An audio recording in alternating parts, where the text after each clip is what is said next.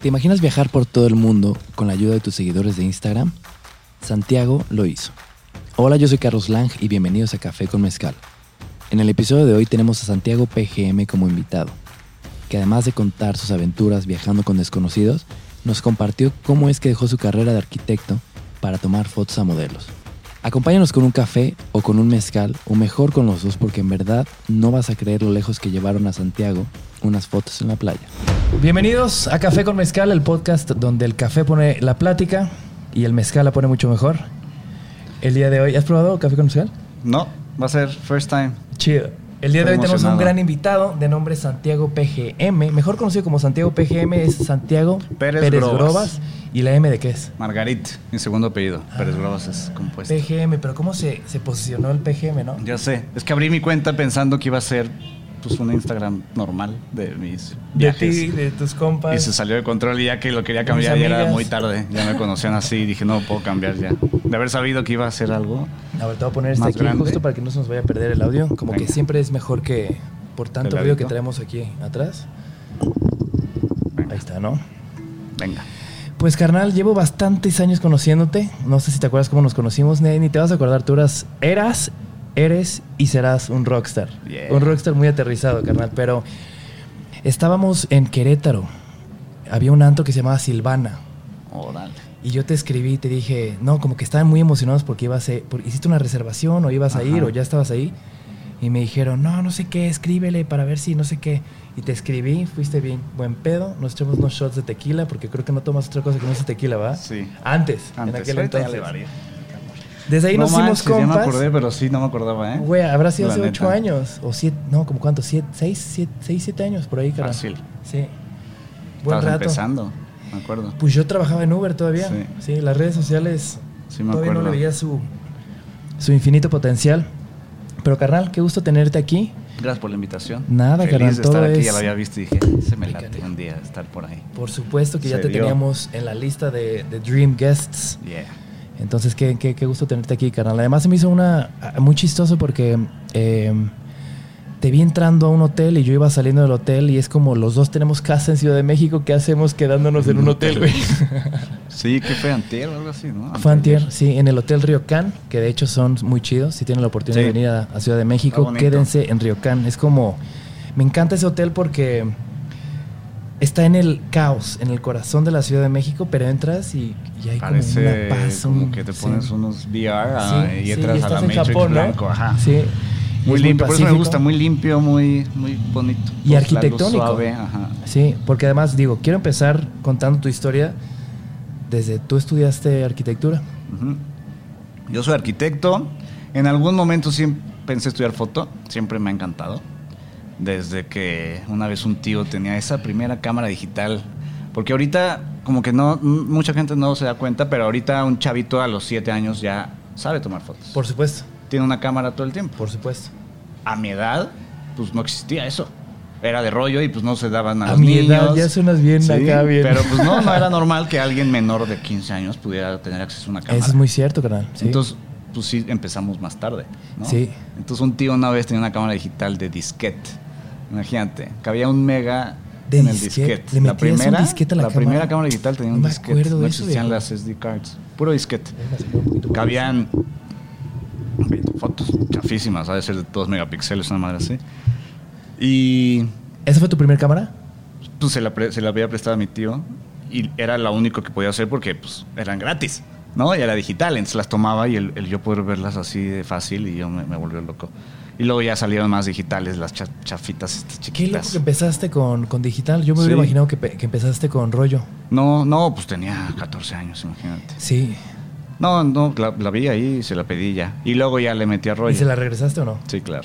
Sí, no, nunca me la dio así como que... Nomás te la prestaba. Imagínate, en ese entonces era como la cámara, no, no era algo Es que también nos tocó ver cómo la fotografía, o sea, ¿cuánt- ¿cuántas cámaras has cambiado en los pasados cinco años?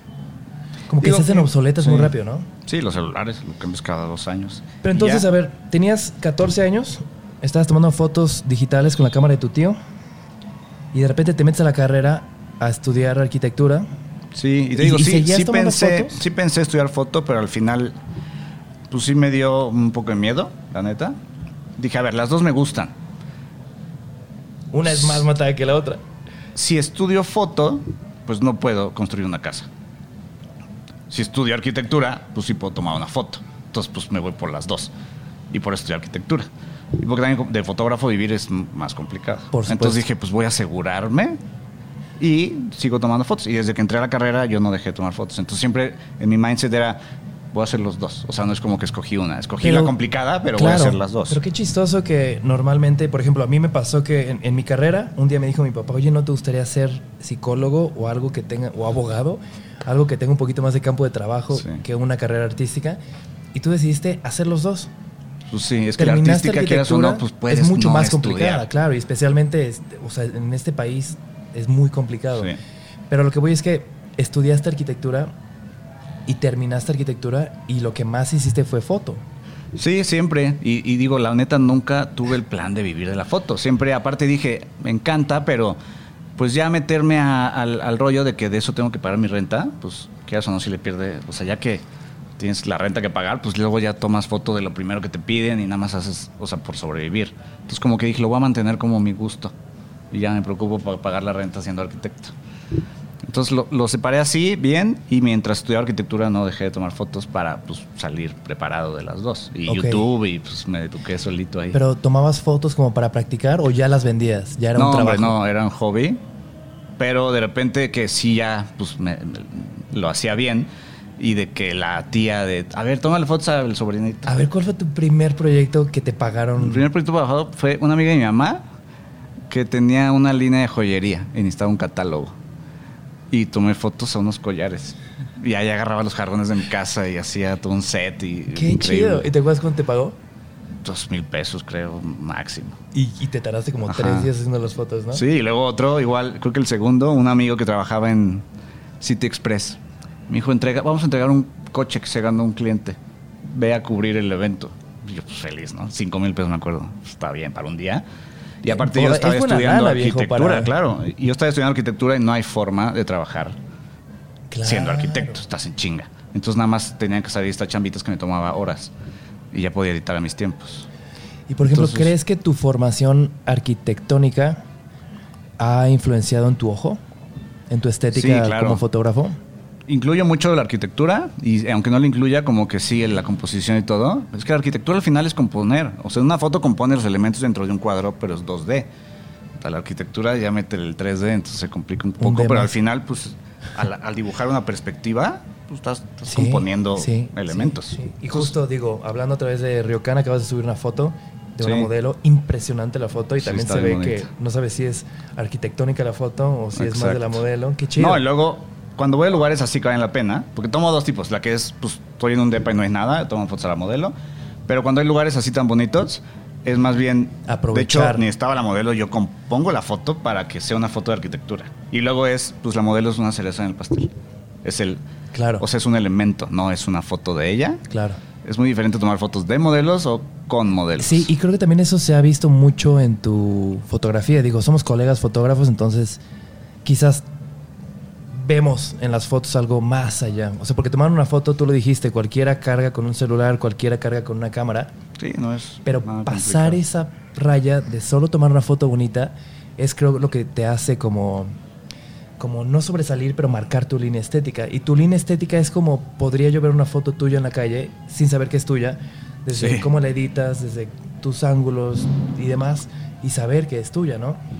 Sí, no sé cómo pasó eso, pero sí lo que me y dicen está muy mucho chido de que porque ya se sabe. muy empírico también. O sea, si no- tomas, terminaste tomando clases de foto o no. No, YouTube, un maestro. O sea, Este, ahí práctica. Pues es que la foto tomas en un shooting práctica, sí. 100 fotos, ¿no? Y, y ves las mejores 5. Sí. Entonces, para el siguiente shooting ya te enfocas en repetir eso y cada vez te vas perfeccionando. Sí, me pasó algo bien chistoso en Querétaro, que una vez fui a una exposición fotográfica en el centro de Querétaro y cuando vi las fotos pregunté de quién es la expo y me dijeron, no, pues es la expo de los estudiantes de no sé qué. Y yo dije, ¿cómo? ¿No, ¿No es el mismo fotógrafo el que tomó las mismas fotos? Y me dijeron, no, de hecho todas son de diferentes fotógrafos. Pero lo que, a lo que voy con todo esto es que quizás cuando te enseñan a tomar fotos, o sea, una cosa es que te enseñan a usar la cámara, y eso está bien chido. Pero otra cosa es que te enseñan a tomar fotos. Se veía que estos estaban así como estresados en tengo que hacer el- los, los- no sé, el plano. Cumplir las leyes Cumplir las leyes que le enseñó el fotógrafo, digo, el maestro. Entonces se veían con el mismo encuadre, con la misma, como que se veían Sí. muy estresados. Y creo que eso es algo muy clave. Siempre que, no sé, todo el tiempo te han de preguntar, ¿qué me recomiendas para empezar como fotógrafo?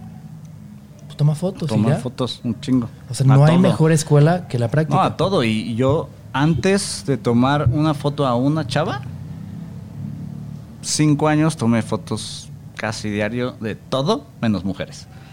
Todo, todas, entregas de premios, imagínate. Ah, Pero por lo general era arquitectura. Y también cuando estaba estudiando arquitectura, mis maestros se dieron cuenta que era bueno. Porque pues, para tomar Bueno, fotos de fotógrafo. arquitectura, Ajá. qué mejor que el arquitecto que sabe cómo presumir el espacio. Entonces, pues yo sabía dónde ponerme para que se viera más bonito el espacio. Entonces, pues de eso vivía en mi universidad, porque no te da tiempo de trabajar, entonces le tomaba fotos a mis maestros para las revistas de arquitectura. Qué loco. Así comenzó Y la empecé chamba. con pura arquitectura y cualquier chambita que me caía, pero arquitectura y viajes. Que el niñito en la fuente, la paloma, todo menos Claro, mujeres. como ese, ese, ese típico social con lo que comenzamos Sí. todos, ¿no? Sí, todo menos mujeres, porque mujeres al final pues, es raro que te paguen. Entonces, Claro. Y empecé, la primera chava que tomé fotos fue, me fui de intercambio a Barcelona a estudiar arquitectura. Y allá una amiga de la universidad me dijo, oye, me dijeron de una agencia de modelos, que pues podría ser modelo, ¿no? Y, pero no tengo dinero para las fotos, échame la mano. Y ya va. Y nos fuimos a la playa, le hice fotos en bikini, y ahí fue la primera vez que tomé fotos de una O sea, mujer. fue muy circunstancial. sí, yo no se lo hubiera ocurrió. hecho, si no me hubieran ofrecido, yo creo que no se me hubiera ocurrido. Pero salieron las fotos, te quedaron chidas, te gustaron, y de ahí dijiste, wow, quiero seguir haciendo Me esto. ¿o no? gustó, era la primera vez que, que yo tenía control sobre la persona en la foto. Todas las demás eran pues, extraños en la calle o edificios. Entonces esta interacción con otra, otro ser humano y dirigi- dirigirlo me encantó. ¿Te gustó dirigir? Sí. Pues es que más que dirigir es... Componer. O sea, exacto. Y más, esas fotos todavía eran más arquitectónicas que tomo ahorita. Entonces, yo componía el espacio en Barcelona, que hay lugares increíbles, y nada más le decía, ponte ahí. Entonces quedaron bien. Pero, por ejemplo, ¿se te hizo fácil eh, dirigir? Estaba nervioso. Por supuesto. Sí, como que al principio, aparte con modelos, sí, sí te, te cohibes. Y más cuando nunca lo has hecho. Entonces, como que sí me da pena, pero pues salieron, salieron bien. Salieron chidas. Sí, y, y de hecho, a las tres días de eso, una semana, como tres amigas de esta chava que ni conocía me dicen, oye, yo también quiero fotos gratis. Y yo, pues va. Entonces ya empecé solito, se empezó a hacer Pero, ahí. pero el- esas fotos gratis que te pidieron también eran en bikini. Sí, eran igual modelos. O sea, ellas ya amigas de llegaban- Sí. Ya, ah, ok. Y pues yo igual tenía que 21 años tenía. Y pues yo feliz, ¿no? Y ya, regresé, las ponía en Facebook, no existía Instagram, no existía todavía nada de eso. Y mis amigas de acá dijeron, oye, pues tomas fotos. Y ya luego mis amigas de acá empezaron a pedir. Entonces, pues ya tenía un buen banquito de fotos para cuando sale Instagram. Tras, Porque, tras, porque tras. me acuerdo que yo las posteaba en Facebook y nadie me pelaba, o sea. Y aparte, no, Facebook y Twitter. Que ni siquiera salía la foto, salía un link que tenías que picarle y nadie le picaba. Entonces, fracaso total. Y dije, ah, bueno, pues nadie las pela. Y salió Instagram y dijeron, güey, pues este es como un Twitter de fotos. Y las puse, ya tenía muchas y jaló puf, inmediatamente. En cuanto salió Instagram, ¿entraste? Sí, meses después, o sea, sí fue muy buen O sea, aprovechaste la primera Sí. ola. Sí, totalmente. O sea, no tenía ni idea ni planes de que pegara y me pudiera dar trabajo eso. ¿Y te verdad. tocó esta época donde Instagram compartía las, las cuentas o no? Sí, no, pues por eso crecí. Y te compartieron sí, también. claro. Pero, por ejemplo, te lo pregunto porque ahora es como un poco delicado este tema de... de- de- no, no, no complicado, pero hay muchos más ojos en el cuerpo humano, en todo el respeto que hay detrás. En ese entonces que Instagram mismo te Sí, compartiera... no, y siempre sí, estaba en la top page, siempre, siempre, siempre. La que subía aparecía en la, en la página Qué principal. loco. Entonces Pues hizo viral desde el inicio sí. el, el proyecto. Entonces, ¿dejas de subir, de tomar fotos, otras cosas? ¿Te enfocas totalmente en modelos? Pues es lo que En subo. el inicio. Tomo de todo ahorita. No, no, no, me refiero como línea de tiempo. En el inicio Todo funcionó Instagram. modelos. O sea, solo... Pero a, a Instagram solo subía las de modelos. Pues era lo que jalaba también más. Entonces yo me enfoqué a eso y ya solito eso se hizo como el personaje. Solito se acomodó eso. Sí, Solito llegó todo eso a ti. ¿Y la arquitectura? Estaba Está- estudiando. sigues no, yo seguía estudiando. estu- en la carrera. Cuando jaló esto, yo, empezaba, yo seguía estudiando. Y, y ya salí, yo puse mi despacho y hacía restaurantes, muebles, roof gardens, todo, lo que un baño, todo lo hacía. Y como que nunca trabajé en ningún despacho desde yo, desde saliendito, de muebles y cosas así. Y ya, nunca, nunca trabajé con nadie más. Hasta que un día, que tenía unos 30 mil seguidores o algo así, que en ese entonces 30 mil era rockstar, ¿no? Sí, sí, sí. Me escribió la marca Diesel.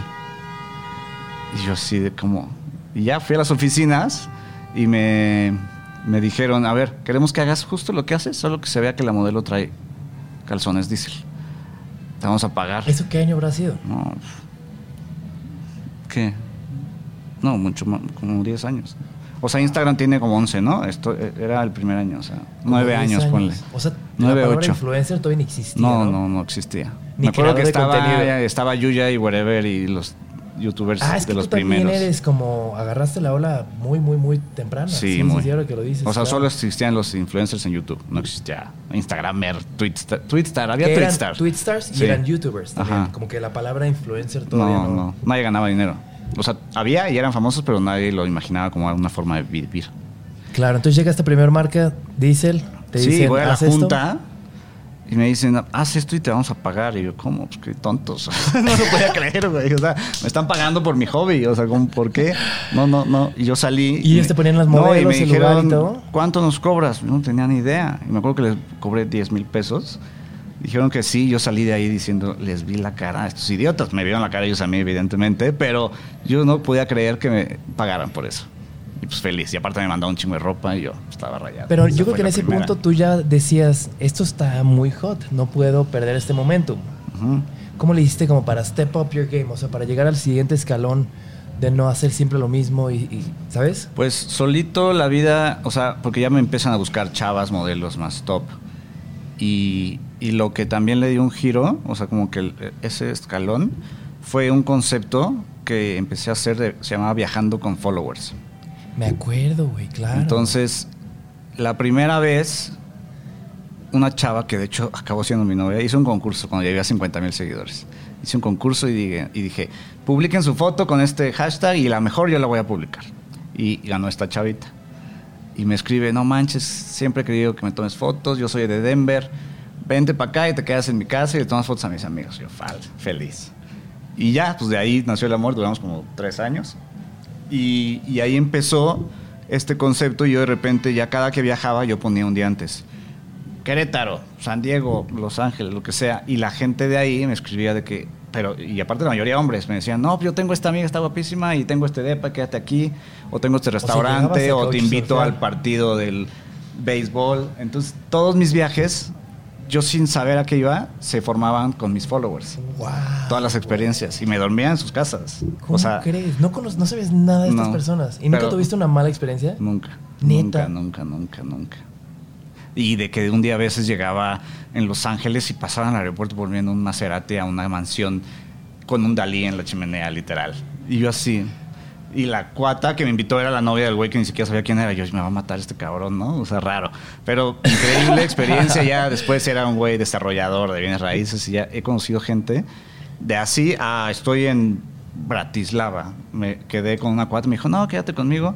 Y vivía en un pues, multifamiliar exsoviético que era un cuarto, eh, neta, en el depa de 20 metros vivían cinco. Y yo ahí en la sala con el hermano compartiendo, pero viví, o sea, conocí unas perspectivas de vida y cultura y todo increíbles. Y demasiada suerte, porque al hacer eso un rato, de repente me busca una chava de Salt Lake City que trabajaba en JetBlue. Y, y me dice, oye, ve tu trabajo, veo que te encanta viajar. Yo trabajo en una aerolínea y me acabo de divorciar. Y, y tengo, puedo poner a alguien con mis flight benefits. Y pues te lo quiero o sea, ¿te regalar. puso en lugar de su ex esposo? Ajá, y te lo quiero regalar un año. Y yo, ¿cómo? Sí, sí, ya me dio clave y yo ya me metía, me volví loco. Ese año me fui a 26 países. El vuelo más año, caro güey. que pagué fue a, a Tokio, 150 dólares y de vuelta. Y me quedaba en las casas, ahí no tenía lana, me quedaba en las casas de mis followers. Entonces viajé un año a 20 países, no No sé si tenías nada. followers en Tokio. En todos lados, sí. En todos lados salía gente. y en Tokio estuvo increíble porque las japonesas son muy reservadas y conseguí una que era como gringa, entonces se dejó. Y le tomé fotos en un karaoke, le tomé fotos en las de estas de las maquinitas. Güey, qué cosas. chido. No, ese año cuando mi mente se abrió ¿Qué año habrá sido ese? como 2000 hace como ocho años ya.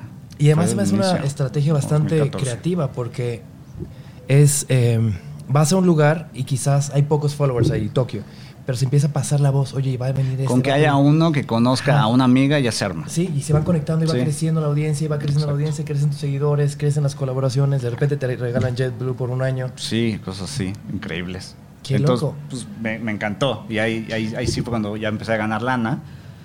De post, colaboraciones. Y ya dije, pues me voy a dedicar a, a esto un rato. Yo en mi, o sea, cuando empecé a ganar lana y estaba como el boom, yo en mi despacho me iba bien, la verdad. Pero dije, a ver, esto de Instagram, es que en ese entonces las redes sociales eran muy, muy temporales. MySpace, O ICQ. pensábamos que iban a hacer, ¿no? Sí, pero no, es que hasta ese momento MySpace, High Five. ICQ, ¿Te acuerdas de High Five? Five, todas ICQ era red duraban- social, no, era más como, era como Messenger, ¿no? sí. Ajá, Messenger. Pero pasaban de moda. Sí, duraba muy poco. Entonces, yo dije, a ver, pues ¿de qué le sirven ahorita sus 20 millones al de MySpace cuando ya se le fue el tren, no? Y dije, pues me va a pasar lo mismo. Esto de Instagram va a pasar de moda en un año y, Y te y me voy a en arrepentir. Entonces ya tenía una lanita ahorrada y dije, no, yo voy a vivir este año como loco y ya después tengo toda la vida para ser arquitecto y tengo una vida Por normal. supuesto. No, pues ya eran como Y ocho enos aquí diez. ocho años No, después. no pasó de moda. no pasó de moda. No pasó de moda y, y, pues me rifé. Y mi, mi casa todo el mundo, estás loco, ¿qué es eso? Oye, Y sí. pero cerraste de plano el despacho. Sí, todo. Neta. Es O que sea, cuando estás en obra es, no, no es tiempo completo, es tiempo y medio. O sea, es un, tienes que dedicarle 12 horas diarias. Entonces, Cerraste el despacho y te fuiste a viajar por el mundo Sí. con followers que no conocías. Y ya hice este concepto y jaló increíble. Oye, suena muy loco eso ahora, pero en ese entonces Sí. no lo dudaste. ¿No? No, pues yo dije, es la oportunidad que tengo para viajar, conocer, porque no sé cuándo pueda y tenga estos beneficios. Imagínate, pues, un año pues, baratísimo, me voy loco. Y ya, me fui. Y ese, el irme, todavía me hizo crecer más, porque es, ya no nada más es el güey que toma fotos de chavas, es el que va y se queda con ellas y le enseñan. y no, Entonces fue como que ahí fue donde se hizo más viral, voz a voz, y, y crecí mucho en números. Oye, está muy loco eso porque además creo que ha cambiado mucho la manera de viajar y de vivir ahora, ¿no? O sea. ¿te, te rifarías a hacer algo así otra vez o no? Sí, Ay, de repente sí lo hago.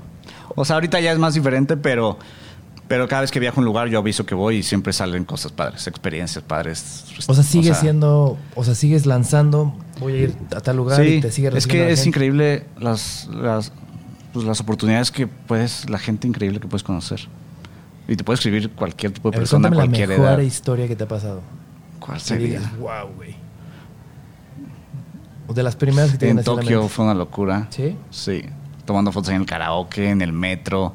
Y allá que es todo. Pero en el metro tipo la Sí, una no, pues modelo. ahí, sí, no, no se quitó ahí la ropa, pero como que traía una faldita y medio ahí como teasing y estuvo padrísimo. Ese viaje fue una locura. Y ahora Y, híjole, en Hawái me fui con una cuata que nos fuimos, rentamos un coche y nos fuimos a una isla donde no hay nada, acampar en la naturaleza. No, hombre, cosas, y te digo, desde ciudades hasta más pueblos más chiquitos y todo tipo de gente, de clase súper alta, gente súper humilde. Y, y platicas, o sea, te haces amigo de todos y ves, pues, quieres o no, crecí yo en una escuela privada donde el mundito es así.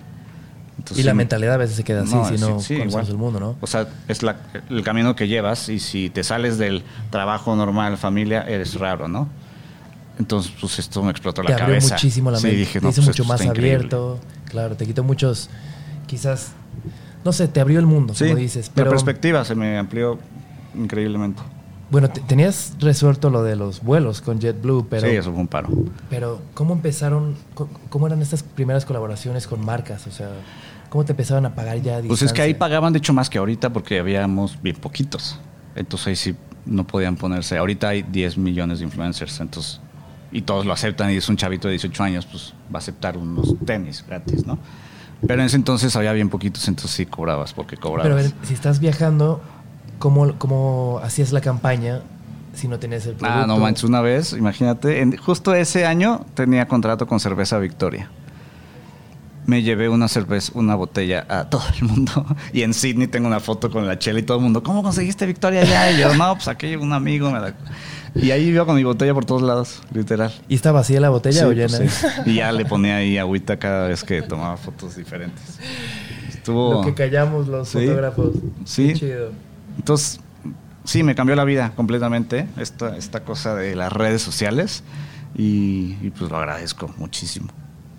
Fueron muchos años viajando, viejo. Sí, y yo que agradezco también porque tuve la fortuna de haber experimentado la vida tradicional antes de esta. Porque ahorita ves un chavito influencer que a los 18 se hace, entonces él nunca, realmente luego ellos ni siquiera están conscientes de lo que cuesta ganarse 5 mil pesos. Entonces se vuelven locos. A mí me tocó ya grande, o sea, ya tenía unos 25 cuando Claro. empecé a ganar Tú dinero. ya tenías el valor. de lo que Entonces, el trabajo, de repente ¿no? me pagaban por una cosa que me ocupaba un día, lo que yo ganaba pues, trabajando en chingada de arquitecto. Claro. Pero ¿qué pensabas cuando te pagaban tanto? No, pues yo decía, no, poco no, esfuerzo. Sí, no, no. O sea, como que no es- hasta sientes que, que está siendo injusto, ¿no? Pero no, así al final te das cuenta que no y valoras la suerte que tienes. Porque ahorita la gente luego que nunca tuvo la oportunidad de poder comparar eso, pues es hasta... Se pierde o sea, piso. sí, pierde el piso. Sí. O sea, sí tuve suerte. No sé qué hubiera pasado si me hubiera agarrado esto a los 18 años y no a los 25. Sí, y, y creo que tu generación es, mi- es la misma que la mía, pero más bien nuestra generación. A ver cómo lo puedo poner. Nuestra generación nos tocó ver como desde la cámara de rollo, la cámara digital, las redes sociales, como que nos tocó un cambio tan cañón De nada a- que nos a- toca estar en un punto medio donde ap- apreciamos muy cañón esto. Sí. Y como dices, quizás una nueva generación. ¿Cuáles son las, últimas? Centennial, X, Boomer. Algo ¿Cómo es? así. ¿Cuál es la última? ¿Alguien sabe cómo se llama la última La- generación? ¿Quién sabe? Bueno, Pero de estos TikTokers que de repente les cae una la nota y es como, no, no es suficiente. Como que sí, ya. hay- no, perdieron la realidad. No hay como un. con qué comparar, ¿no? Sí. Sí, entonces agradezco muchísimo, lo cuido mucho y, y pues lo disfruto lo más posible. Y, Y me también encanta. algo muy interesante es que te tocó ver. Yo creo que tú siempre has sido muy fiel a lo que has hecho, siempre has sido muy respetuoso tu proceso. O sea, para ti el cuerpo humano, desnudo, entre menos ropa o nada de ropa, para ti, hace ratito lo leí un tweet que subiste que decía que no se nos olvide que somos naturaleza. Y Sí. dije. Porque luego la gente lo ve ajeno a nosotros. Claro, no, pues claro, no. claro. No, pero me refiero un poquito más como. Tú siempre has sido como muy elegante con la manera en la que em, retratas un cuerpo humano, totalmente desnudo. Como que siempre has sido muy fino, muy Gracias. respetuoso, muy, muy cuidado. Y eso lo has tenido claro desde que comenzaste, carnal. Porque yo llevo muchos, muchos años Sí. siguiéndote y quizás la técnica ha evolucionado, pero el fondo no, ¿sabes? Como que siempre ha sido. Sí, es que al final es, un, es, es una línea muy delgada de, de lo sensual a lo sexual.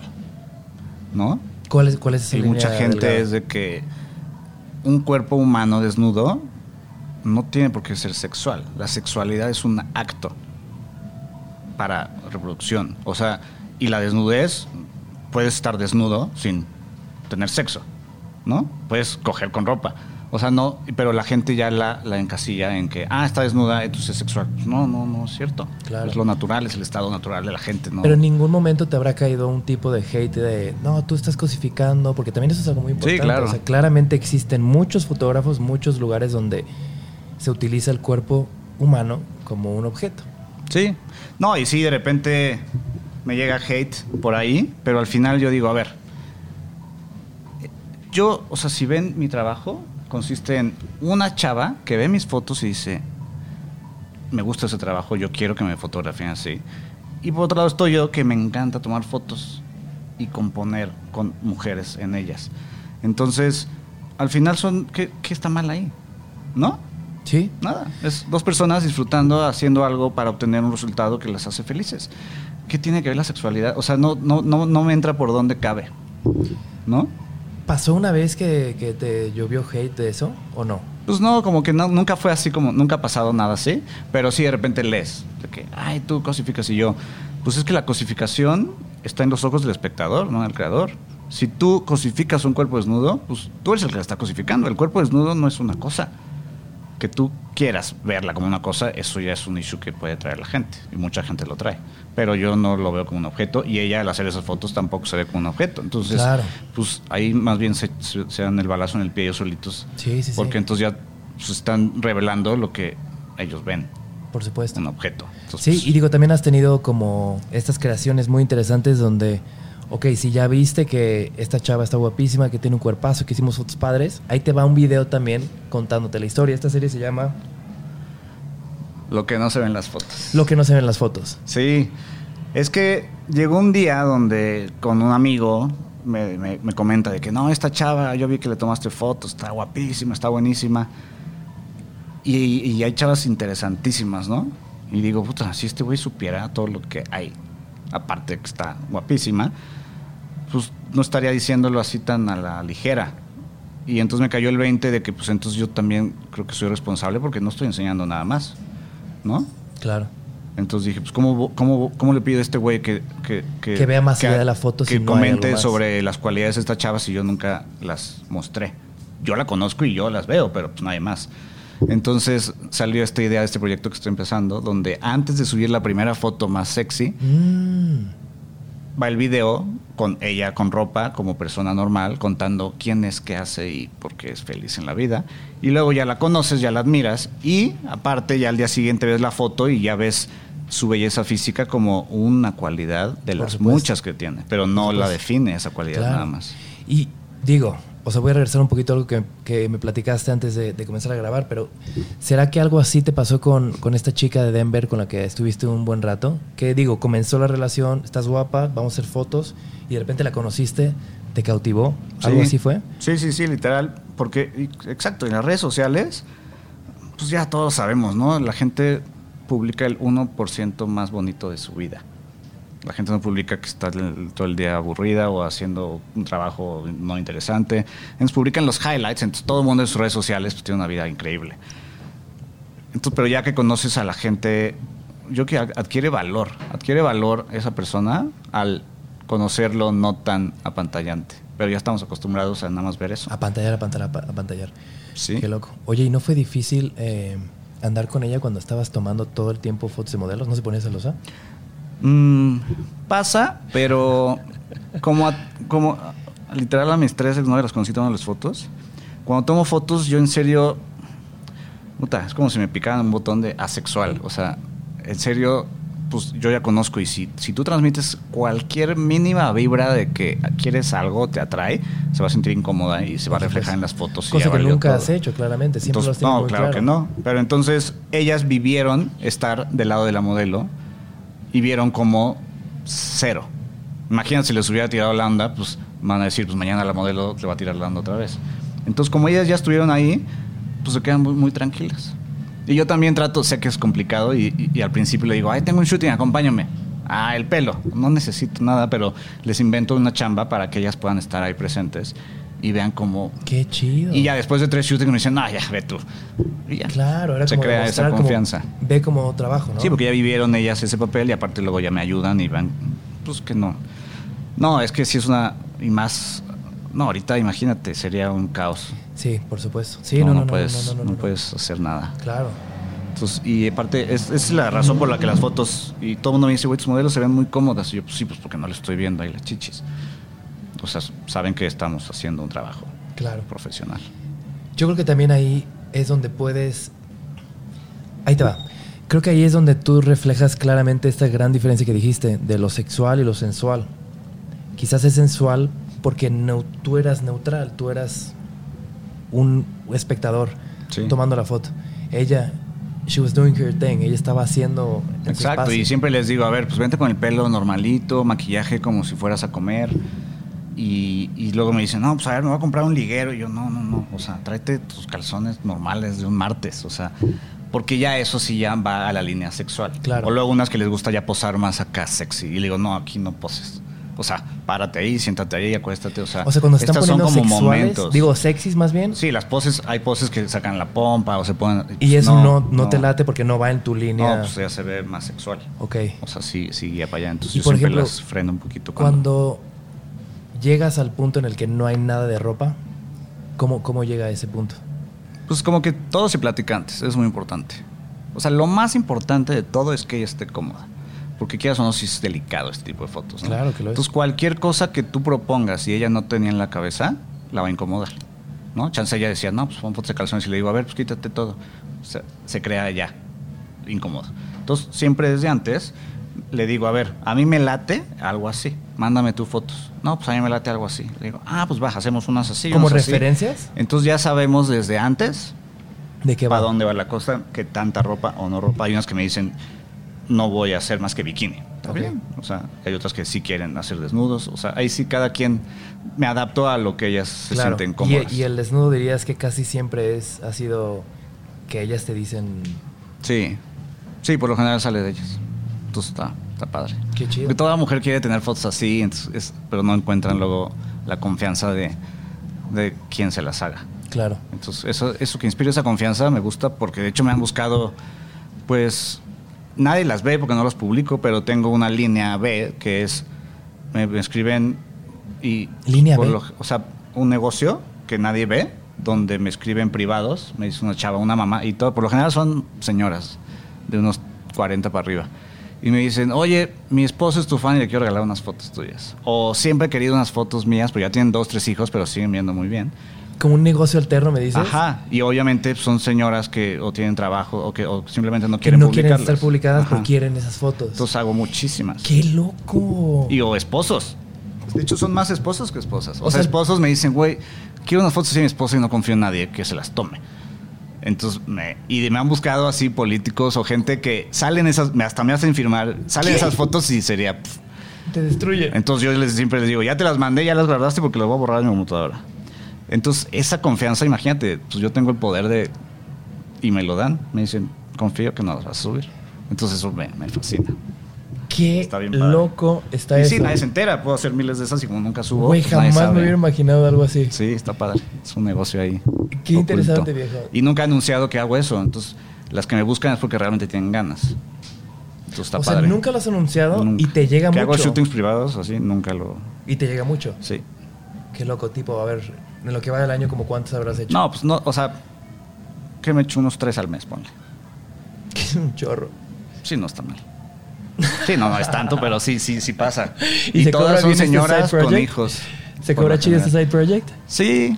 No, ahí sí la neta cobro pues un poquito más que un shooting normal. Ok. Pero es un, pues, es un side business bonito. Está padre. Qué interesante. Y al final me encanta tomar fotos. Y aunque no las publique, yo el hacerlo me... Claro. Y Me por ejemplo, en este en esta misma línea de side businesses, ¿has hecho foto, no sé, de boda? Me han pedido mucho, pero ahí sí no me he metido. Es que sí es... Sí, yo creo que es la boda más difícil. Sí, es sí, la, es foto más difícil que hay.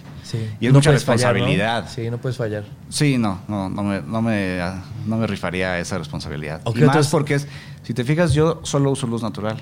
Sí, por supuesto. Literal, si ahorita me das un flash, no sé sincronizarlo a mi cámara. Ni No te sé. interesa, yo creo. No, y no, no tengo un rebote, no tengo nada. Mi cámara y mi lente, no hay más. Entonces, para una boda, pues sí necesitas todo este equipo y conocimiento y alguien más. Y yo, híjole, no, no es lo mío. Como que me gusta tomar las fotos a mi tiempo y así, ahí es captar. No, no sé, me estresaría. Siento que no, no, no lo disfrutaría mucho. Y dentro de esta misma línea de side businesses, ¿te han pedido algo muy extraño así Mm. como fotógrafo? Una vez me salió una chamba padrísima, pero rarísima. Y dije, ¿por qué a mí? Me buscó una empresa sueca de barcos remolcadores. Los barcos petroleros gigantes o los de carga, hay unos barquitos chiquitos que los jalan, que son chiquitos pero tienen los motores más potentes del mundo, ¿no? Entonces tiene una flota como de 20 barcos en todo México, en 7 puertos de México. Y me dijo, "Quiero- queremos que vayas y les tomes fotos aéreas a todos. Y yo, "¿Yo ¿por qué? Ah, pues te sigo y seguro lo haces bien. Jalo. Y ya me fui a 7 puertos, pues, igual nadie se enteró. Qué interesante. Y, y- lo más padre es, hay una refinería flotante en medio del Golfo de México, la más grande de América. Y tenía que tomarle fotos a los barcos de allá. Fueron 12 horas en barco de Ciudad del Carmen adentro del Golfo de México y ves de repente una fábrica gigante flotando, como Mad Max, o sea, increíble. Entonces pude Con conocer lugares. arriba, ¿no? Ajá. Pero así ese y al lado mil plataformas. Mad Max, o sea, era como si el mundo se hubiera inundado y un, imagínate hacer fotos y un ahí, escenario güey. post apocalíptico. Increíble. Entonces sí, me han salido cosas rarísimas, pero me Qué encanta. Yo digo que sea todo, nada más para. Digo, cosas anécdota. rarísimas. Hay una foto que quiero que nos platiques la historia y lo vamos a intentar poner en la pantalla. Venga. Pero es una foto que está una modelo, una increíblemente curada la foto. O sea, parece que llevabas una hora esperando. Pero enfrente de esta modelo, que está así en su bikini normal, hay un tiburón blanco. Es así, me, me- le eché ganitas. No, fue un- todo un rollo. Me metí un curso de buceo, me encantó, porque dije, a ver, amo la foto de dron. De hecho, estoy por sacar una cuenta de pura foto aérea. Tengo muchísimas y no las comparto. Yo bueno, voy a sacar esa. ¿Pero son sexys? No, nada. Paisajes. Cero mujeres. Eh, de repente hay una que sí, pero no. Son fotos de paisaje. Me encanta. Y, y dije, a ver, pues ya tengo tierra, aire, pues me voy a meter abajo del agua a ver qué sale. Entonces me eché un curso de buceo y me fui a, a Cozumel a bucear como 10 veces y empecé a tomar fotos abajo y es increíble igual. Entonces nada más era por la experiencia. Y luego dije, a ver, ¿qué pasa si me voy a nadar con el tiburón blanco y hago una foto ahí? Y Casual. sí, pues dije, va. Y ya me fui y hice un video justo contando la historia para que la gente antes de ver la foto, porque sí fue mucho más reto de lo que yo creía. Yo pensé que iba a ser más fácil. Fue un relajo. Pues es Entonces que dije, si nada más la pase. subo van a pensar que estuvo bien fácil y no manches la chinga que estuve ahí metido. Pero a ver, cuéntanos un poquito de la chinga. Pues es que primero que nada, el- no tenía el case de la cámara que supuestamente iban a prestar, entonces solo tenía una GoPro para tomarla. Y tomar fotos con una GoPro es un, un- un fastidio. Este, entonces la cámara pues era medio mala. Luego el aire, pues no va a salir la foto con el tanque aquí, entonces era como que un güey aquí con el aire, ella tenía, y luego se iba a colocar a la foto y lo que aguantara su respiración. Hasta que pasara el tiburón enfrente. Y luego sincroniza eso con que el tiburón se vea bonito enfrente. Y luego aparte ella flota, pues tú flotas abajo del agua. Cuando bajas te ponen un cinturón de plomo y ya por eso está más cómodo. Pero pues ella pues, estaba en bikini y no podía tener el cinturón. Entonces ella sí haciendo fuerza, conteniendo la respiración y luego el tiburón esperando y la pinche camarita no jalaba. Entonces, y el frío, que se- yo iba con un wetsuit, pero ella iba pues, en bikini. Entonces todo se sumó a, a que todos esos factores tuvieran que en un momento coincidir bien. Y sí, tomé 400 fotos, pero salió una, una que ¿Y no la tienes pena. miedo, viejo? Pues no, porque ahí sí te sientes muy seguro. La ¿En la caja, sí? O sea, es una jaula tan grande que... Que sí, no, el miedo no fue el frío. Y la presión y el movimiento. O sea, sí no es como que tan tranquilo como parece. Lo que me encanta de esta historia también es, digo, uno, es la historia de que, sí, muchas veces piensan que ven una foto y qué sencillo estuvo hacerlo. Seguro tuvo la suerte que pasó el tiburón. y- Sí, o sea que salió... Pero la historia es interesante. Y número dos, que la tomaste con una GoPro. Sí. O sea, eres fotógrafo profesional. Has invertido mucho dinero en tus cámaras. Tienes cámaras perronas. Sí. Pero nuevamente regresamos a esta idea de que siempre la mejor cámara es la que tengas a la mano, ¿no? 100%. Con el celular. Sí, ¿cuántas de hecho, has tomado? de las fotos, y es lo que he visto, ¿eh? De las fotos, hacer el mezcalito ahora sí. Café con mezcal, viejo. Yeah. En la taza diseñada Saludcita. para, café Para con mezcal. compartir. A ver, quiero ver cómo, justo co- compartir, partir.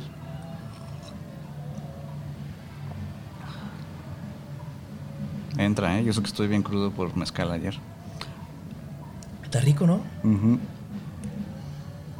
Se me va a conectar, se me va a conectar, rico, ya ¿no? valió. Mira. Sí, está bien rico. Ay, con que. No, y me los trajo un carnal de Oaxaca, es la crema. Está muy cool. No sé si sepas que siempre que hay un mezcal en botella de plástico sin etiqueta, ese es el, Sí, bueno. sí he visto varias. Qué cool. Pues muchas gracias por Entonces- compartir esto. Hermanito, gusto tenerte aquí. Entonces, sí estás totalmente de acuerdo conmigo con que siempre la mejor cámara es la que tengas. Claro. No, y lo que te digo, me, está- me he dado cuenta que las fotos que tomo con el celular, por lo general es cuando no está planeado un shooting. Cuando tengo un shooting planeado me llevo mi cámara, ¿no? Pero muchas veces han salido que no estaba preparado para un shooting y se da la oportunidad de la foto.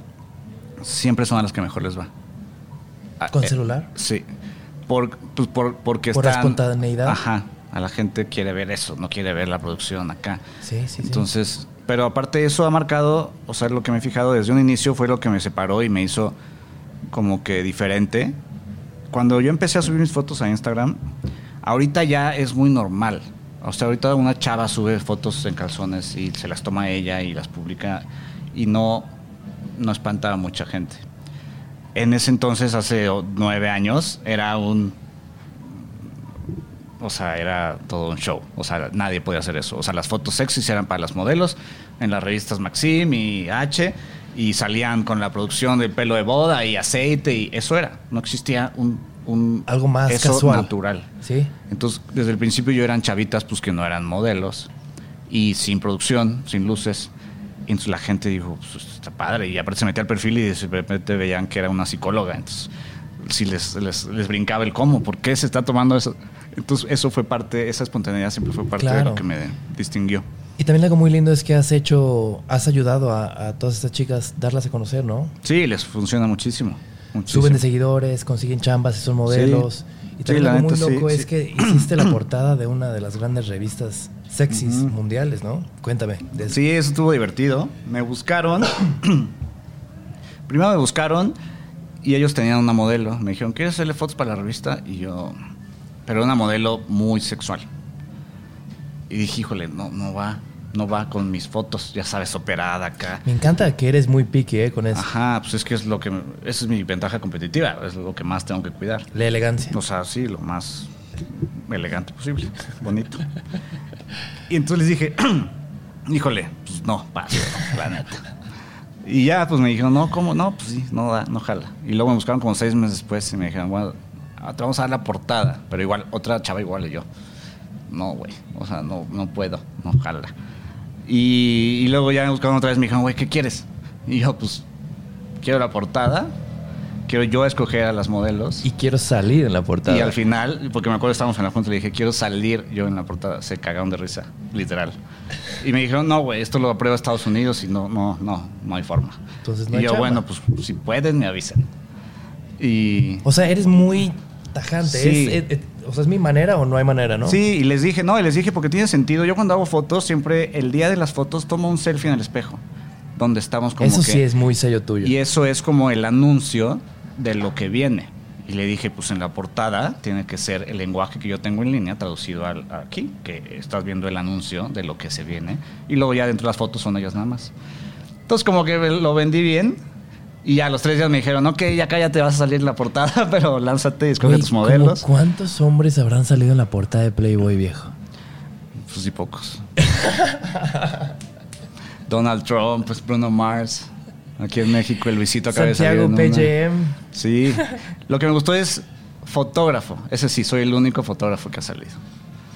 Y está bien, porque como quieras o no. Digo, ahorita las redes sociales han como que ha subido ese trabajo de fotógrafo, pero pues al final, quieras o no, siempre estamos atrás y mucha gente ni le interesa, ¿no? ¿Quién las toma? Por lo general. O sea, pon tú, si yo hago una colaboración con una chava de un millón de followers y yo tengo otro millón. Yo subo la foto, pues ella es la que sale. Y pon tú que le llegan mil seguidores. Ella sube su foto, a nadie le interesa quién la tomó. Entonces sí, sí la tenemos mucho más difícil siempre. Entonces es como decir, güey, pues hay alguien atrás que también está trabajando. Por supuesto. Entonces fue como ese statement de que pues existe ese güey, no nada más Claro. están ellas. Claro. Digo, después de todos estos éxitos y cosas locas que has hecho y, y- y nuevas creaciones y demás, ¿cómo lo has hecho para, después de tantos años, casi una década, seguir estar ahí relevante, seguir estando ahí? Pues. Ay, sí, no sé, ¿eh? Constancia, no parado nunca, siempre estar ahí, posté, posté, posté, trabajando, colaborando. Y punto ahorita con esto de los videos, sí llegó un punto donde me sentí estancado. Dije, pues ya no estoy ofreciendo nada nuevo, ¿no? Y más fotos de chavas guapas en internet se suben millones al día. Ya, ya no, no apantalla nadie. Entonces, sí dije, tengo que meterle algo más. Y fue esto de que, pues, contar quién es ella y por Claro. qué vale ella. No, claro, viste por- como por este, bonito. este boom en, en video y dijiste, pues Sí. voy a intentar extender Entonces mi dije, historia ¿cómo aquí". le adapto? Porque todo el mundo hace detrás de cámaras y así, pero pues no sé, se me hace muy aburrido ver un video de la chava posando, ¿no? Como que no dice nada. ¿Y tienes ideas a, a producir a futuro igual? Pues sí, contar historias, ya sea como la del tiburón, que es como el, el- el viaje a la foto, o las mismas historias de las chavas. O de lugares, o de o viajando con followers, me voy a tal lugar y cuento la historia. Porque todas estas historias que te cuento y cuando viajaba, pues nadie las vio, nada más veían la foto final, pero nunca se enteraron de que pues, ahí me quedaba. un libro estaría chido, ¿no? ¿Has Un libro también estaría bueno. Mis- Sí que tienes un mis- backup de Y aparte fotos tengo las fotos para ilustrar eh, la historia. Está Claro, padre. sí, estaría muy Sí, fotos tengo pf, Sí. miles. ¿Has pensado en hacer un libro o no?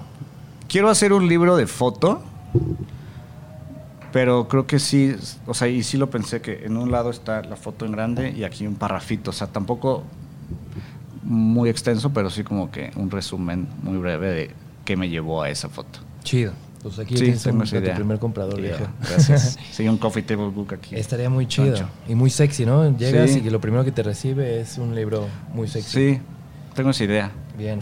No me he puesto el tiempo. Es que quieras o no, edítate y selecciona Sí, unas no, 300 no, no, no, fotos. Y además yo creo que ahí es cuando... Ahí sí. Bueno, pues no sé. O sea, imprimir fotos de, ce- de celular, no sé cuánta calidad. Sí, no, Es y un tema tengo fotos de hace que tomaba con el iPhone de hace Claro. ocho años, ¿no? Pero pues también puede ser Pero una estética interesante, ¿no? Sí, ¿no? sí, y sí. pues al final una impresión así con cualquier cámara Claro. la, la sacas. Hace unos minutos dijiste, pues es mi chamba. Y, y posteo y posteo y posteo y no le fallo eso. ¿Cómo es tu relación con redes sociales? O sea, ¿tienes un horario para postear? ¿Posteas diario? ¿Cómo es? O sea, ¿te lo tomas así como estrictamente? Sí, sí trato de, porque las mismas redes que o no, si no estás ahí presente, como que te van, y ahorita más con los algoritmos, que es una locura que cambian cada rato, pues tienes que estar. Y no hay un horario establecido, pero por lo general en la nochecita. Subo Diario. algo, casi diario. Cuando viajo luego me distraigo, ¿no? Pero cuando estoy aquí, sí. Pero tienes como un batch y vas subiendo las que vayas teniendo. Sí, porque quieras o no, cada shooting salen muchas. Entonces, aunque no tome fotos, unas. No, puedo- no, y más. Ahorita, te lo juro, podría no tomar fotos seis meses y tengo una para una diaria nueva. No, tengo muchas. Muchas, muchas, muchas. Y nuevamente, relación con, con redes sociales, de repente te clavas a leer eh, comentarios, los lees, no los Sí. lees. Sí. Sí, siempre trato de. ¿Y, y con no soy el más interac no interactúo tanto, Ajá. pero sí como que se vea que, que, que- que lees. Claro, Para que la gente vea que pues, no está escribiendo al vacío, ¿no? claro. ¿Y si te echan hate, lo, lo contestas? Sí, y soy muy. A la gente también le encanta. luego le encanta ahí que. Y luego me defienden o me, ta- me- me tiran.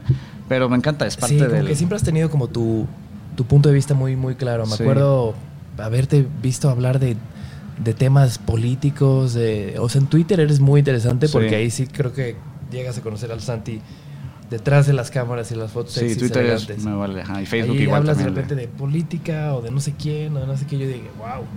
Sí, como que no, no le tengo muy, o sea, sí de repente seguro me he cerrado ahí una que otra puerta, pero pues no, o sea, me siento bien siendo como que sincero. O sea, sí de repente me han dicho, güey, Te pasaste. Te teníamos contemplado para una campaña, pero el que decide le caes mal por eso y no te la dieron por eso.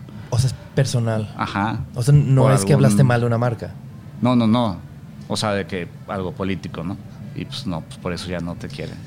Ay, Pero pues prefiero. O sea, me quedo más tranquilo como que estrenando y Claro.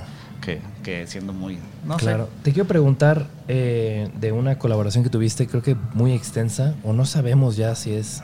Te digo, siempre ha sido muy elegante y muy discreto y muy cuidadoso, pero era una marca de, de tequila, no recuerdo qué marca era, pero de repente sí se veía mucho en las fotos. Sí, Y fue como sí, sí. muchísimos años que te acompañó, ¿no? sí, un tres. Fue un gran bueno. collab, ¿no? Siempre la ponías ahí la botella. Sí, al final y estuvo muy, muy padre porque como que las marcas ya están agarrando la onda y me dicen, no nos tagues, no hay hashtags que exista en tu vida el producto. Y Y, de hecho, no, y de hecho me dijeron, no lo puedes mezclar con chavas en calzones. Y yo tampoco quería porque dije, no se ve bien que esté en un shooting tomando. Sí, entonces Entonces como dije, me voy a ver mal yo.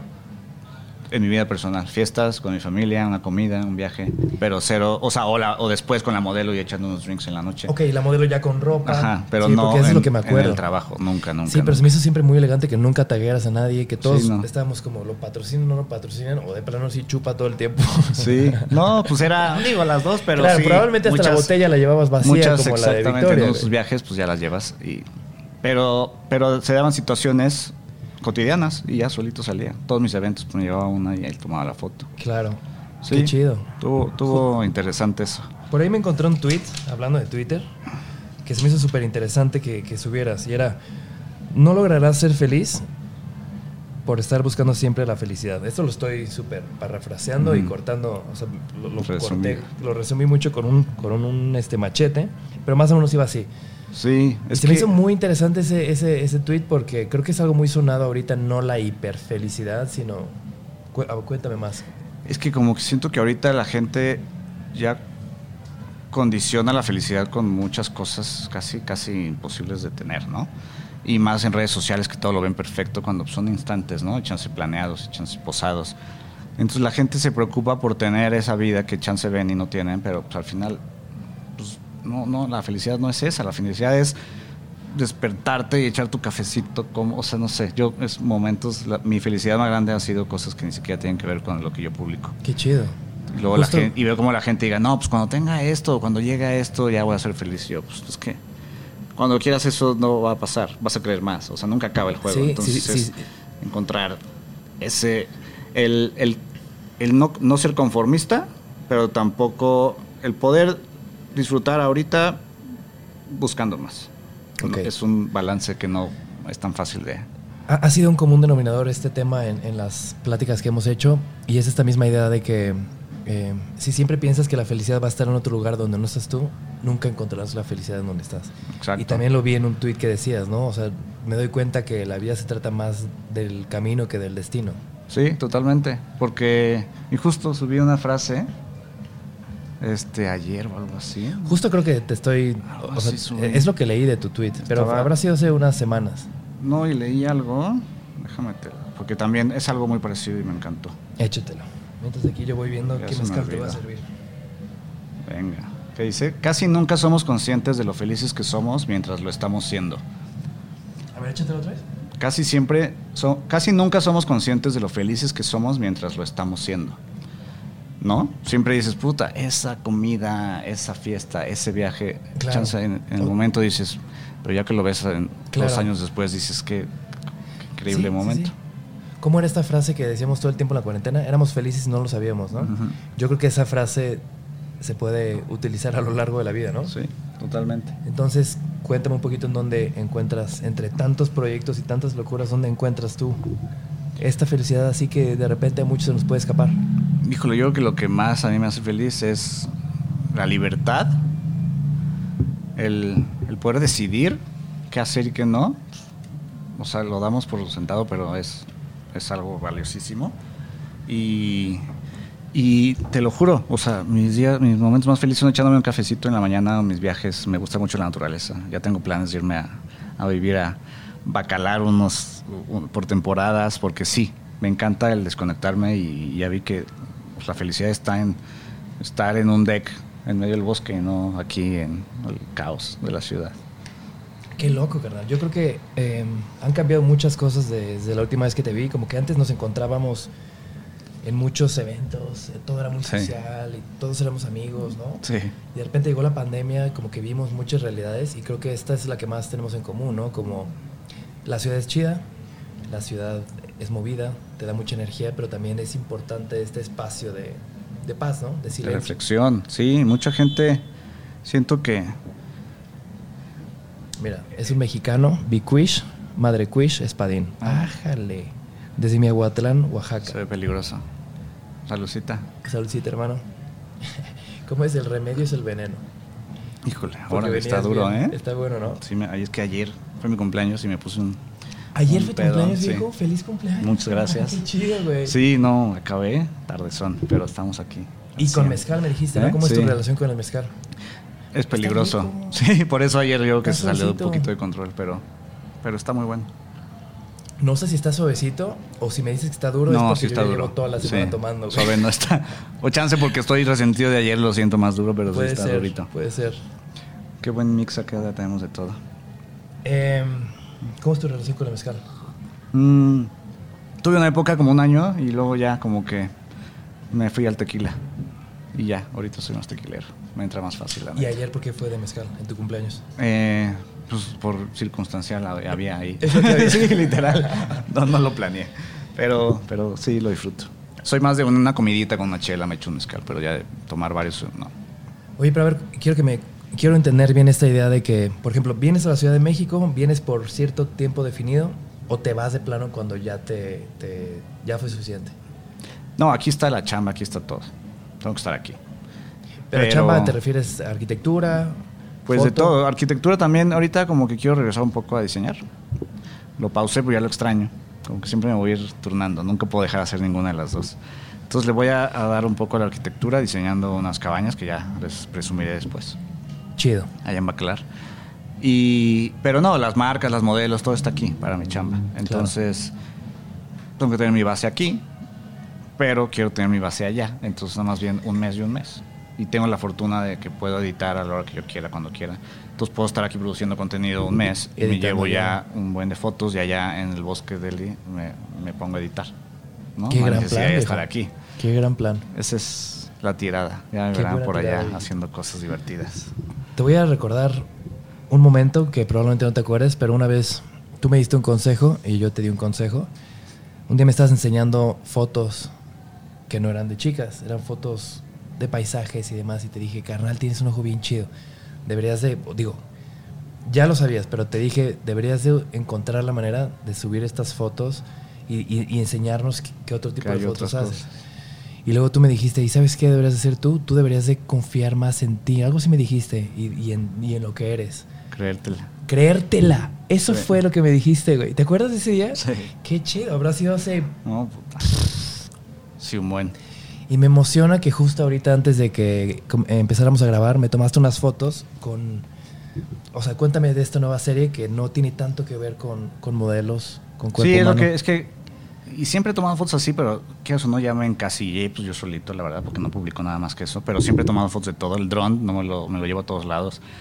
Entonces voy a abrir esta cuenta que es de foto aérea y, y, creo que en esa cuenta también voy a meter este, este proyecto de retratos que tengo. Porque, pues, la idea es como las historias que cuentan las chavas, quiero encontrar lo mismo en personas exitosas porque es, es, regresando a lo mismo que te digo ahorita, de que mucha gente vive el, diciendo, puta, es que cuando tenga o cuando llegue o es que es famoso, o sea, como que tienen, tienen en una realidad diferente a, la gente que ven con mucho éxito, ¿no? Como que piensan que sus vidas ya están resueltas y tienen felicidad absoluta. Y, y no, y que lo importante realmente es esa fama o el dinero que pueda traer. Y pues no, porque yo ya pues antes pues no era, o sea, era un güey X en la vida, entonces yo crecí así y ahorita ya he podido conocer a gente increíble, muy exitosa o con mucha lana y ves cómo es lo mismo, ¿no? Y hasta es más feliz el que no tiene que el que tiene. Eso es la como que lo que yo he visto más me he dado cuenta. Entonces quiero mostrarle a esa gente cómo pues no, o sea, lo importante no es la fama o el dinero con esta serie de retratos que voy a agarrar a pues toda gente, cualquier persona que, que, yo admire de alguna manera, exitosa en lo que hace, y le voy a tomar un, retrato con su objeto más preciado. Ese objeto que si se incendia tu casa es lo que rescatas, eso. Porque todo el mundo dice, no, pues yo voy a ser feliz cuando tenga lana porque voy a tener un carrazo, ¿no? Pero al final dudo que alguien sea su carro, ¿no? El objeto más preciado. O un reloj, o algo comprable, genérico. Y con los que he platicado siempre todos por más lana o fama que tengan, sus objetos preciados son recuerdos. Recuerdos, viejo. Recuerdos o, sí, algo que recuerde algo. Entonces ahí la gente va a ver como si para el que lo tiene todo, lo más importante es una foto de su mamá, pues ellos también tienen una foto de su mamá. Entonces, claro. ya después de ver a 20 personas como sus objetos son por valor por recuerdo, pues van a dar a ver si les cae el 20 de que pues pues lo valioso ya lo puedo tener yo, o ya lo Por supuesto, ya lo tengo y no lo estoy apreciando. Exactamente.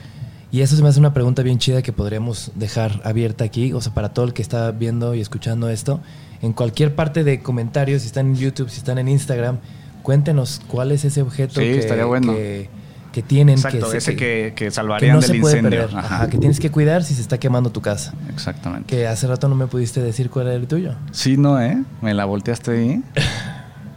Yo que una foto, hay una foto que es. Una vez tomé un cursito de foto análoga. La única vez que he usado rollo, la verdad siempre he usado digital. Y, y ahí fue cuando eso sí despertó en mí como que un gusto todavía mayor a la foto. Foto análoga y que pues, te metes al cuarto negro a revelar, ¿no? Y estaba en las calles, estaba en San Francisco y tomé una foto a una paloma blanca que estaba entre un grupo de palomas oscuras banqueta X, todo X, ¿no? No se veía nada espectacular, pero se me hizo curioso la foto. Entonces le tomé foto y a la hora que lo revelo, parece que era como la paloma enviada de Dios con una luz increíble. O sea, y dije, ahí me di cuenta cómo con la luz puedes hacer que lo cotidiano se vea impresionante. Entonces yo creo que esa foto es lo que la foto más valiosa que tengo y es la que y la tengo pues en, el papel real de fotos. Sí, Y, creo que también es algo que pasa cuando estás tomando fotos de rollo, ¿no? Porque cuando estás tomando fotos digitales, que creo que por eso no muchos se toman de repente en serio la fotografía y, tienen cámaras y te preguntan todavía, ¿qué consejo me das? O sea, yo creo que cuando tienes una cámara de rollo, como que valoras cada clic, ¿no? Sí, claro. Como que... Sí, sí, sí. Es también lo digital. aparece como un tercer ojo, ¿no? No, le piensas. Yo de repente me cacho en shootings que tomo 600 fotos y dije, ¿para qué? Ajá, digo, ¿para qué? Como que siempre les digo, chance parpadeo y prefiero tener más Claro. que menos, pero pues sí podría darme el tiempo para nada más tomar las necesarias, pero Claro. pues ya nos mal acostumbró. Sí, se me hizo muy interesante. De hecho, ahorita antes de que empezáramos a grabar, que me tomaste esta foto para tu nueva colección, de, para tu nueva cuenta que va a ser, ya sea, ¿ya sabes cómo se va a llamar? No, sigo pensándolo, ¿eh? Está difícil. Santiago PGM 2. Lado B o no sé, a ver qué le hago. O no sé.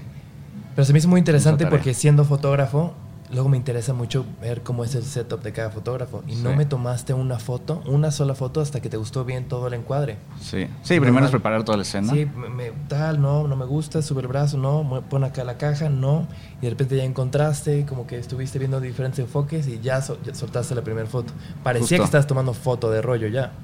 Sí, justo eso hago talleres de foto y lo que les digo es, porque luego, pues, ¿qué o no también? Es la primera vez que toman fotos a modelos y se ponen nerviosos, ¿no? Entonces, está la modelo ahí y donde les toca, ahí la toman. Y yo, no, o sea, Ese es el mejor tienen que que, dar. tienen que ser como helicópteros, o sea, antes de la primera, vean cinco encuadres diferentes Sí, sí, sí, sí. y no tomen, nada más véanlos. Por supuesto. Y luego ya regresan al mejor, pero si no, ¿para qué la tomaste aquí si chance dos pasos ya se hubiera visto mejor, pero nunca supiste porque nunca lo, lo intentaste? Sí, entonces, eh, estoy totalmente de acuerdo contigo, pero para encapsular eso es como, antes de tomar la foto, experimenta todas las vistas aéreas con la cámara abajo, ¿no? todos lados, sí. Tú con tus ojos ve el mejor encuadre. Con los ojos y de repente ya encuadras y la sacas, pero te mueves para acá, ves la luz, la mueves a la modelo.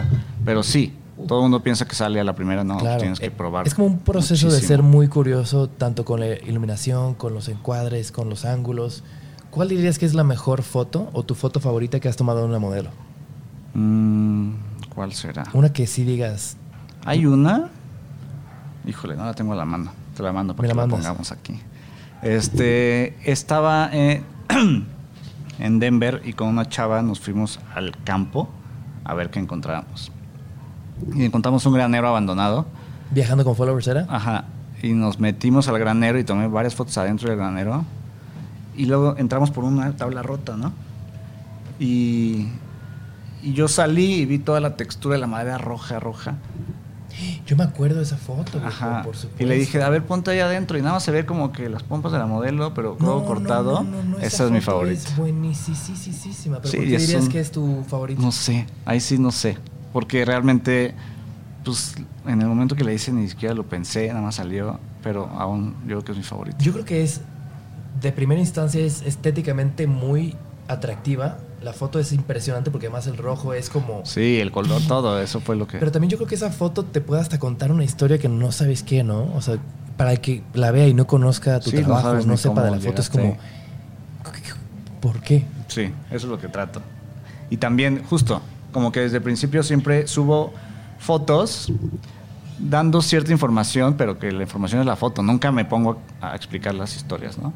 Entonces, casi en todas mis fotos la gente dice, ¿cómo llegó ese güey ahí? ¿O por qué? ¿O por qué ella que ni es modelo se está dando fotos con este güey que ni es fotógrafo? Entonces, eso es siempre el echar a volar la imaginación de la gente y cada quien podía describir la historia que se le antojara. Entonces, como que nada más plantaba la semilla y la gente ya podía decidir lo que quisiera.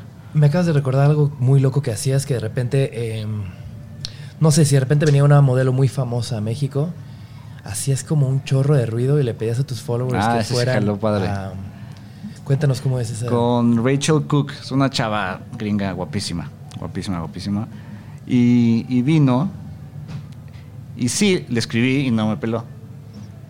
Entonces dije, pues a ver si, si mil personas le escriben, chance va a decir, pues, ah, pues. Y literal le puse de que todos, porfa, coméntenle su última foto, que se tome fotos conmigo.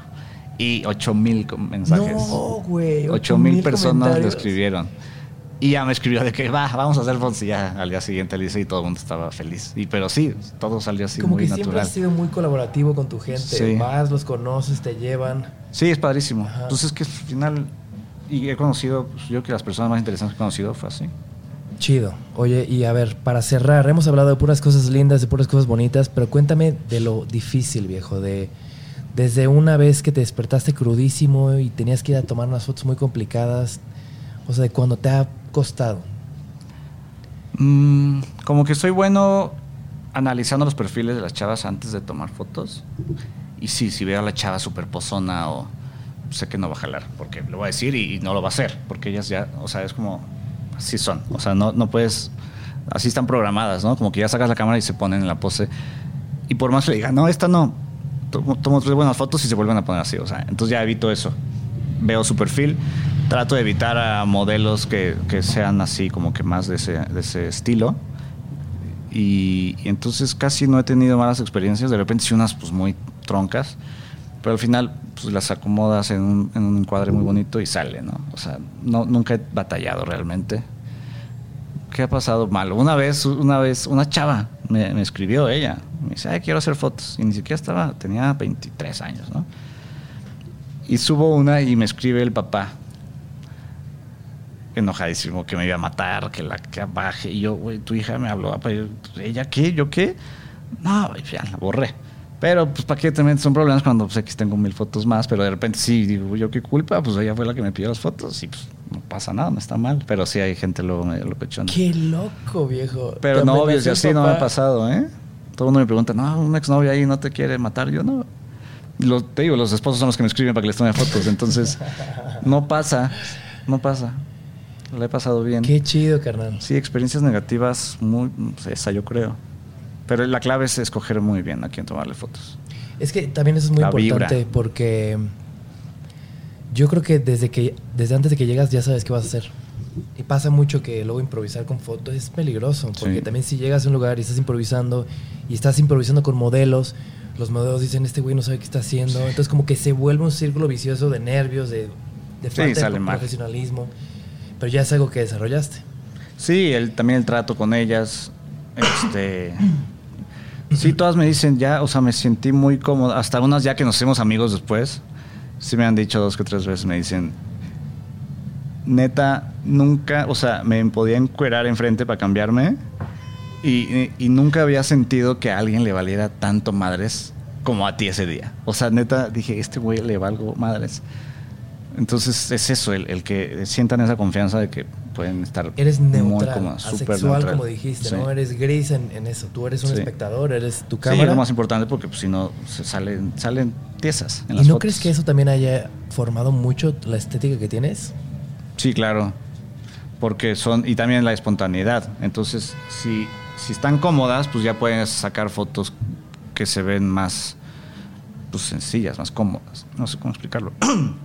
Pero sí, sí jala y se sienten cómodas y pues se liberan y sacan esa parte que a veces en, en otras fotos no se ve. Claro. Pues hermanito, te agradezco mucho haber venido. Eres un tipazo, eres un rockstar, eres un chameador de desde gracias. que te conocí. Pero lo que más me gusta, carnal, es que siempre le estás pasando bien. Siempre Pues es estás que viajando, siempre estás conociendo, siempre estás comiendo rico y siempre estás de buena, siempre estás sonriendo. En verdad es un gusto toparte, tenerte aquí, carnal. Muchas escuchar tus historias. Algo más que quisieras agregar. Digo, creo que hemos recorrido Pues- casi todos. ¿Algún consejo, un comentario? Sí, o sea, de repente que estoy aburrido me pongo a platicar y hago preguntas en Instagram. Ah, no, eso es muy chido. Ajá. No, no, no, no, no. y hago muchas y, y- y hay algo que sí, como que lo que más me brinca es, no sé, de repente pongo, ¿qué necesitas para ser feliz, no? O ¿por qué? O sea, ¿qué, ¿cuál es tu sueño? Cosas así. Y, ah, no, una vez pregunté, ¿por qué, qué te da miedo? Algo así, ¿no?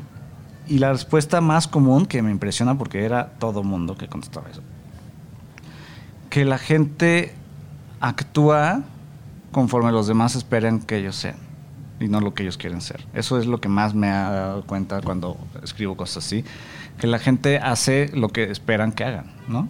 O para pantallar o para el camino que es relativamente correcto. Y me escriben diario de que no, pues es que yo siempre moría por hacer eso, pero pues mi familia, mis papás, mi novio. Entonces he visto que la gente sí vive súper, súper condicionada a, a Lo que los demás demás crean o piensen o pretendan de esos. Y eso es la receta desastrosa para la infelicidad, 100%. Entonces lo que más trato de decir es, güey, date tú, o sea, no, es que mis papás y yo, güey, tus papás, ¿cuánto tiempo van a estar aquí? O sea, ¿quién va a trabajar? Está estudiando algo que no quieren estudiar, ¿no? Porque sus papás quisieran. Digo, güey, ¿quién va- vas a trabajar 40 años, los próximos 40 años de tu vida porque tus papás no se enojen, van a estar ya muertos y tú vas a seguir trabajando con algo que no te gusta? pues, estudia lo que te gusta y ya pues, te van a querer después igual. Se enojan un año y ya pues no pasa nada. Pero es, es creo que es muy latino eso de darle esa Darle a mega importancia a que cumplir las expectativas de la familia. Y pues no siempre tiene razón la familia, Sí. ¿no?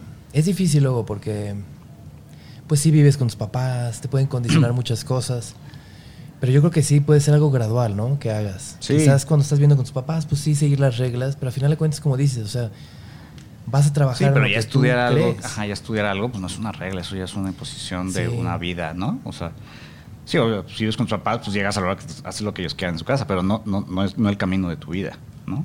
Entonces sí, es muy importante que la gente pierda ese miedo. Y luego también me llegan otros dados de que, no, pues voy a dejar todo y voy a ser fotógrafo. Y yo, no, güey, te vas a morir, de hambre, espérate. O sea, no funciona así. Yo tomé fotos ocho años antes de ganar un peso de eso, ¿no?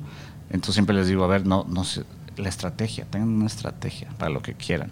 Si trabajas en un banco y odias el banco y quieres ser fotógrafo, empieza a tomar fotos. Todos los días que tengas libres, haces nombre, te va a salir una chambita y en dos años, chance, ya puedes dar el salto. Pero la estrategia, luego mucha gente se avienta o, o- o no, o les da miedo y no hace nada, o son muy impulsivos y pues no, no, no jala así la vida. Sí. Entonces, pues fracasas muy rápido. No, y también acabas de tocar un tema súper importante porque, pues sí, tengo esta chamba que no me gusta, estoy ahorrando porque quiero hacer algo más, pero de repente te empiezas a gastar tu lana saliendo a comer o en fiestas y te empiezas a acostumbrar a Exacto. huir.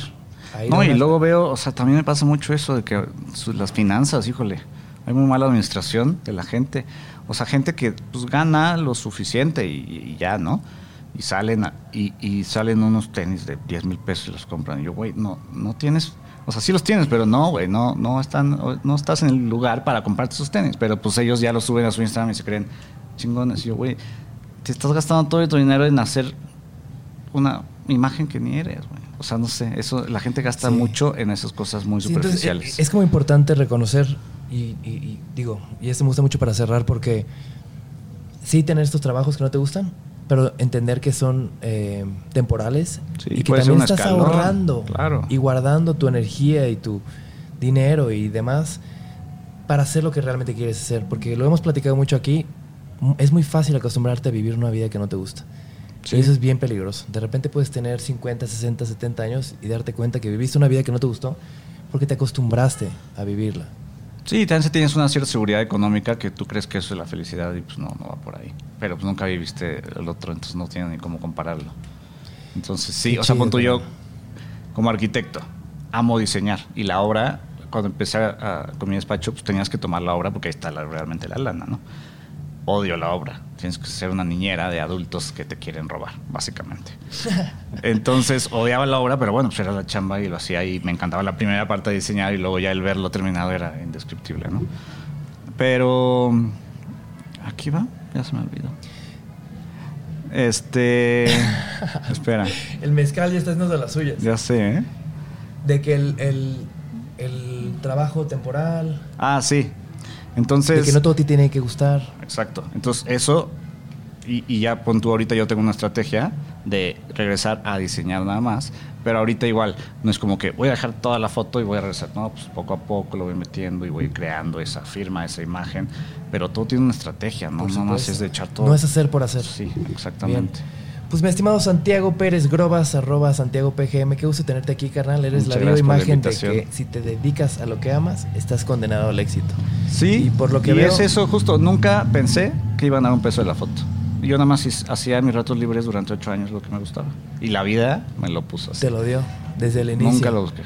Chido, Entonces hermanito. hagan lo que hagan lo que les gusta. Hagan lo que les gusta. Aunque sea hobby, Por pero hagan lo supuesto. que les gusta. Hagan lo que les gusta y también sigan al buen Santi PGM, que me encanta que siempre te eches esas preguntas muy Sí. extrañas en Instagram. Se pone divertido. ya los verán ahí. Muchas gracias. Muchas gracias, Santi. Muchas gracias por la Gusto invitación. tenerte aquí, carnalito. Y nos vemos a la próxima. Chao.